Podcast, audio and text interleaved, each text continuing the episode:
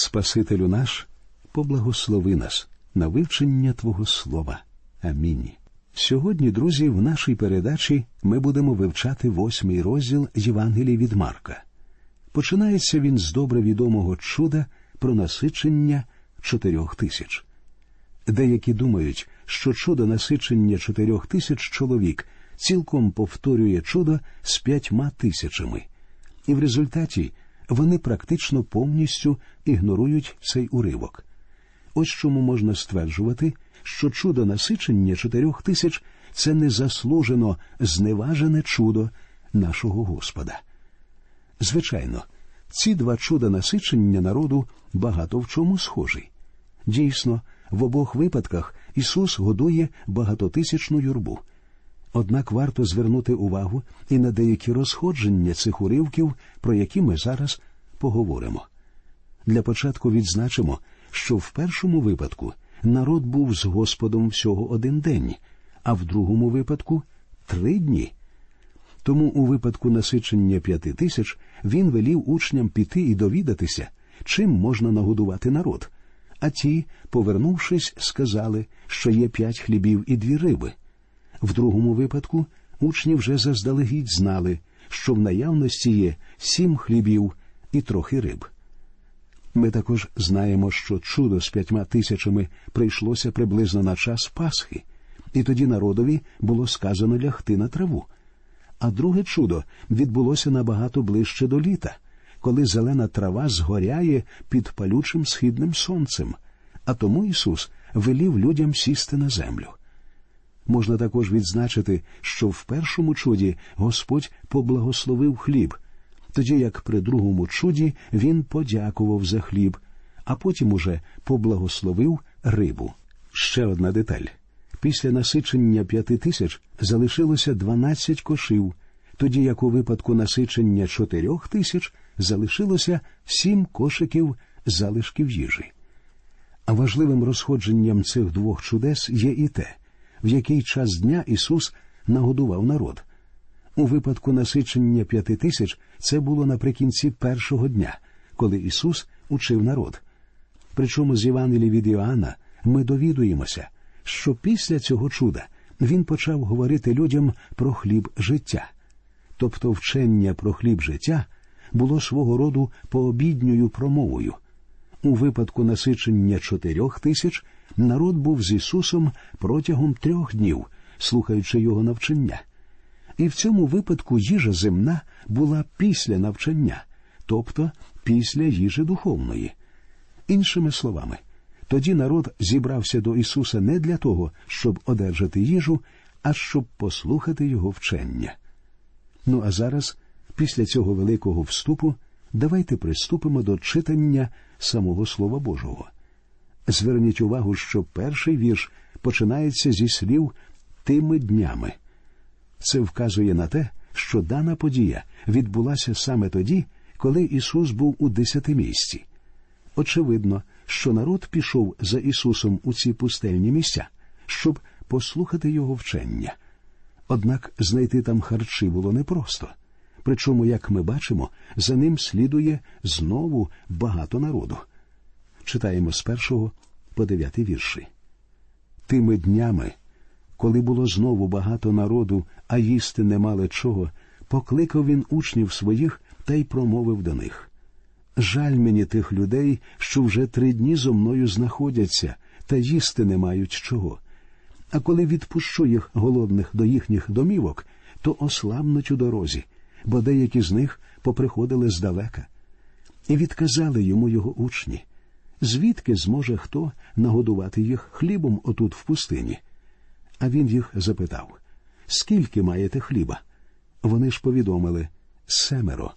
Тоді він народу звелів на землі посідати. І, взявши семеро хліба, віддавши подяку, він поламав і дав учням своїм, щоб роздати, а вони роздавали народові. І мали вони трохи рибок, і він їх поблагословив і роздати звелів також їх. І всі їли й наїлися, а з позосталих кусків сім кошів назбирали, а їдців було тисяч чотири.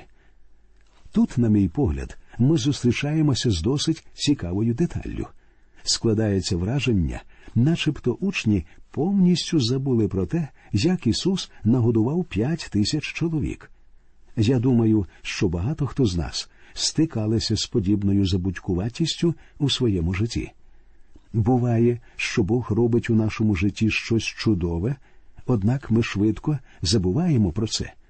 І коли знову виникає подібна ситуація, ми переживаємо усе, наче вперше. Отже, ми бачимо, що учні самі з'ясували, скільки їжі є у них в наявності, оскільки вони відразу відповідають, що є сім хлібів. І хоча в цей раз хлібів було більше, а людей менше, все одно, що то на безліч таку. Причому цього разу ми навіть не знаємо, звідкиля взялися ці хліби. Що ж стосується риб, то нам лише сказано, що мали вони трохи рибок. Але число, друзі, не має ніякого значення. Коли Бог втручається в справу, недостачі бути не може. Причому майте на увазі, що в обох випадках насичення люди по-справжньому наситилися, а не просто перекусили. Також потрібно розуміти, що коли сказано про чотири тисячі чоловік, маються на увазі тільки чоловіки.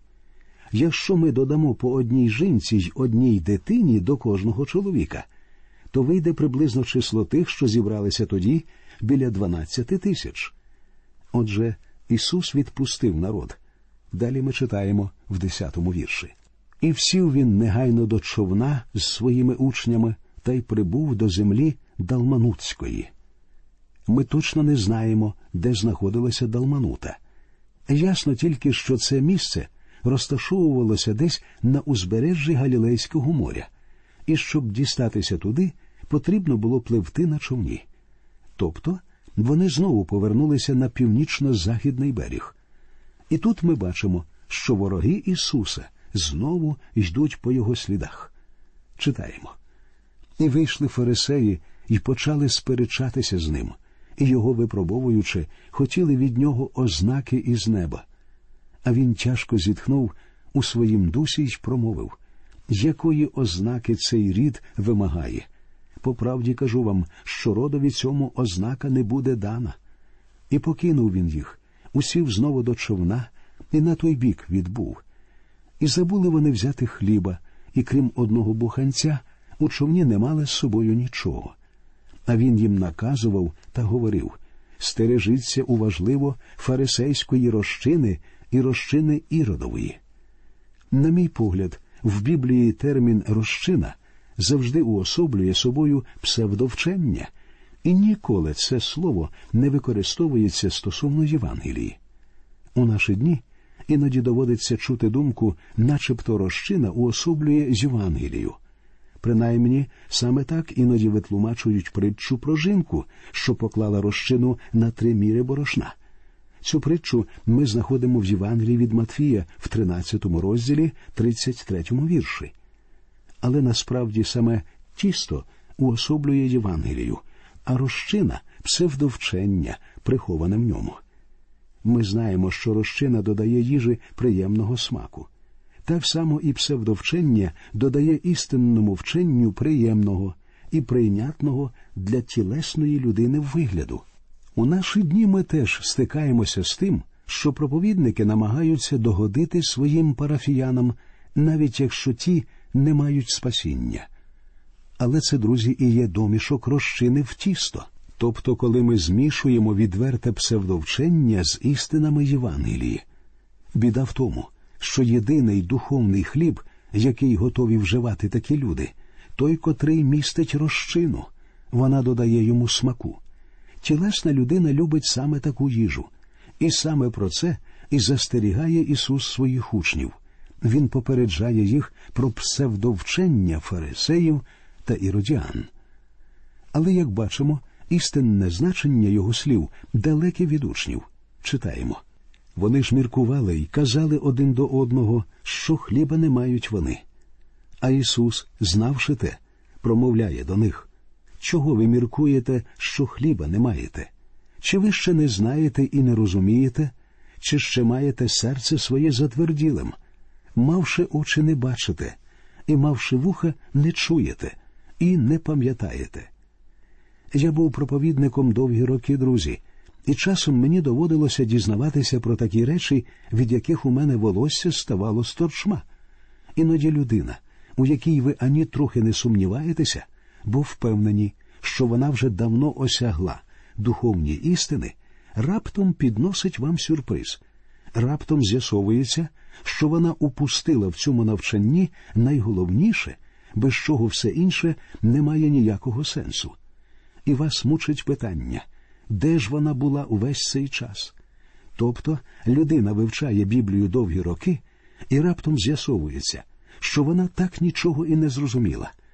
Саме так було у випадку апостолів, маючи вуха, вони не чули. Коли п'ять хлібів я ламав на п'ять тисяч, скільки повних кошів із кусків ви зібрали? Вони кажуть до нього дванадцять. А як сім на чотири тисячі, скільки кошиків повних з кусків ви зібрали? І відказують сім. І сказав він до них ви ще не розумієте. Слово Боже, це хліб життя, тому що воно говорить нам про Ісуса Христа.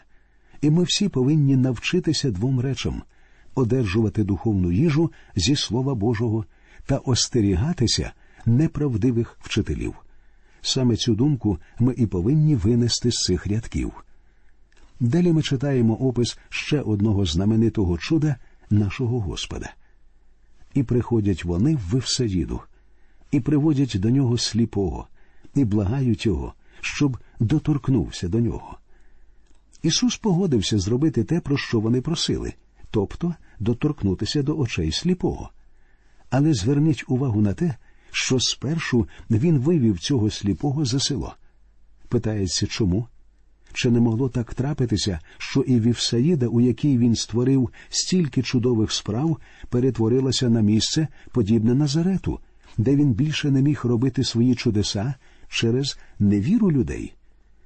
І взяв він сліпого за руку та й вивів його за село, і, послинивши очі йому, поклав руки на нього і питався його, чи що бачить.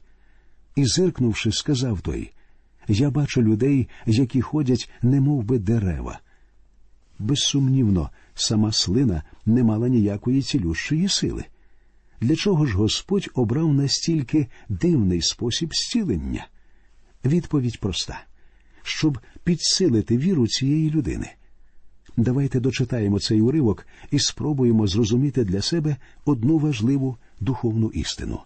Потім знов він поклав свої руки на очі йому, і прозрів той, і одужав, і виразно став бачити все. І послав він додому його й наказав до села й не заходь, і нікому в селі не розповідай. У цьому чуді є одна деталь, на яку нам варто звернути увагу. Питається, чому Ісус просто не відкрив очі цьому сліпому, як це було в інших випадках? Немає ніяких сумнівів в тому, що Він міг це зробити. Ісус міг із самого початку зробити цю людину зрячою. Однак цей випадок, друзі, містить один важливий для нас урок. Справа в тому, що тут можна побачити три стадії придбання зору, і, зокрема, духовного зору. Перша стадія це сліпота. Усі ми спочатку були духовно сліпими. Зверніть увагу на те, що спочатку до цієї людини повернувся лише частковий зір, причому тільки Марк розповідає нам про це. Друга стадія це частковий зір. Подумайте, чи не в такому стані перебувають люди в наші дні? Апостол Павло у першому посланні до коринтян в 13 розділі, 12 вірші сказав Отож, тепер бачимо, ніби у дзеркалі, у загадці, але потім обличчям в обличчя. Тепер розумію частинно, а потім пізнаю, як і я пізнаний. Я повинен зізнатися вам, друзі, що є безліч речей, яких я не можу зрозуміти. Тобто я усвідомлюю, що зараз я бачу лише немов у загадці. Однак знайдеться чимало людей, які так не вважають. Вони думають, що вже знають усе, що їм потрібно знати. Власне, у цьому полягають біди багатьох гарних церков. Я знаю це, оскільки сам багато років пастор, багато членів церкви не бажають відвідувати біблійні заняття протягом тижня. Чому? Та тому, що вони думають, що вже і так знають усе краще, ніж пастор. Але біда в тому, що це лише їхня омана. І нарешті є третя стадія стадія досконалого зору. І ми отримаємо цей досконалий зір лише тоді, коли прийдемо до Господа. Саме тоді ми побачимо усе таким, як воно є. Я думаю, що саме цей принцип і дається нам на прикладі цього сліпого. Далі йде уривок, де Господь запитує учнів, за кого його вважають люди. Читаємо. Потому пішов Ісус, і учні його до сіл Кесарії Пилипової, а в дорозі питав своїх учнів, говорячи їм, за кого мене люди вважають. Дійсно, друзі, найважливіше в житті людини це усвідомити, хто такий Ісус. Ми повинні прийти до нього і мати правильні взаємини з нашим Господом і Спасителем. Це найголовніше. Вони ж відповіли йому, кажучи за Іоанна Хрестителя, другий за Іллю, а інший за одного з пророків. Як ми бачимо, у людей немає ясності, хто такий Ісус. Усі вони віддавали йому належне, але ніхто не мав вірної відповіді, хто він такий. І він запитав їх А ви за кого мене маєте? Петро йому у відповідь каже Ти Христос. Це, мабуть, найважливіші слова, що тільки доводилося вимовляти Симону Петру. Причому він говорить тут від імені всіх апостолів. Майте на увазі, що Христос це зовсім не ім'я нашого Господа, Його ім'я Ісус, а Христос, тобто Месія чи помазанець, це Його звання, чи, якщо хочете, Його місія. І він заборонив їм, щоб нікому про нього вони не казали.